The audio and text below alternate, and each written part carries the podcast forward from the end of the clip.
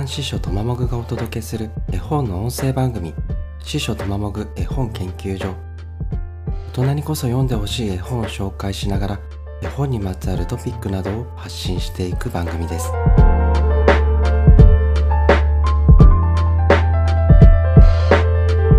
今回ご紹介する絵本は堀川里真子さんの海のアトリエです。堀川里真子さんは1965年東京生まれの絵本作家です。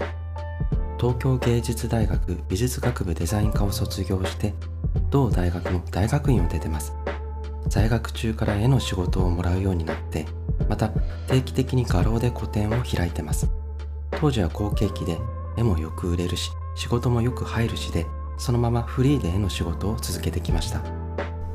画家として個展を開いたりイラストレーターとして本の表紙や児童書の挿絵を描いたりしていましたが2005年に「僕のシチューママのシチュー」という初のオリジナル絵本を出してます。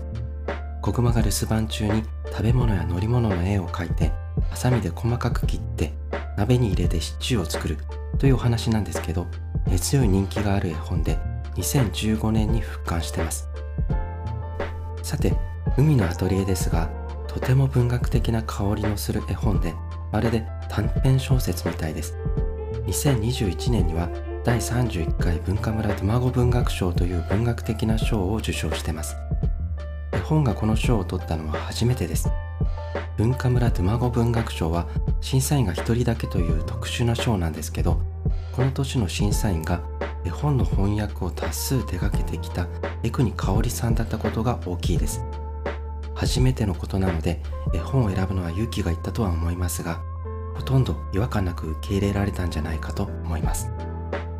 海のアトリエは絵描きや絵画アトリエが重要なファクターで絵について描いた絵のための絵本と言えます。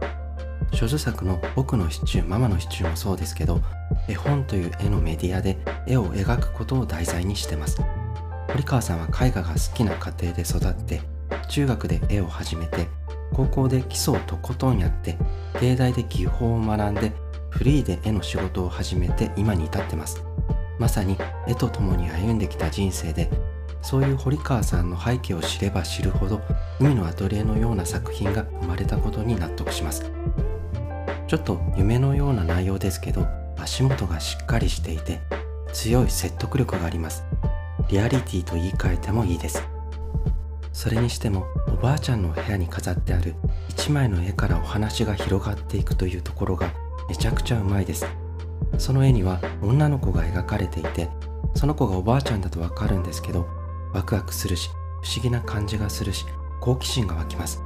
つかみがバッチリです。そこからおばあちゃんの思い出話が始まるんですがその話もまたちょっと普通じゃないのでますます引き込まれていくわけです。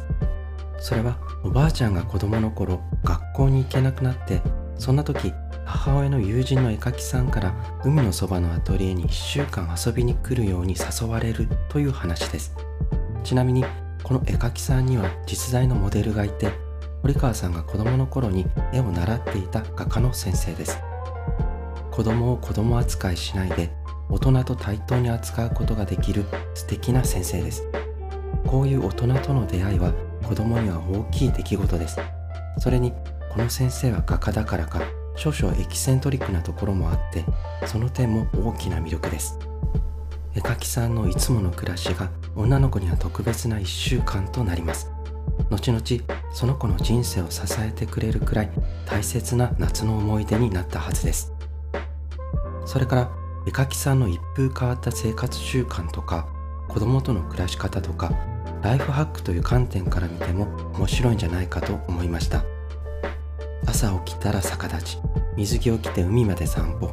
綺麗だけどよくわからない絵を描く。子供と一緒に美術館。完全オリジナルの名前のない料理を作る。とかですね。暮らしを豊かにするヒントがいろいろ隠されている絵本だと思いました。というわけで今回ご紹介した絵本は堀川里真子さんの海のアトリエでした。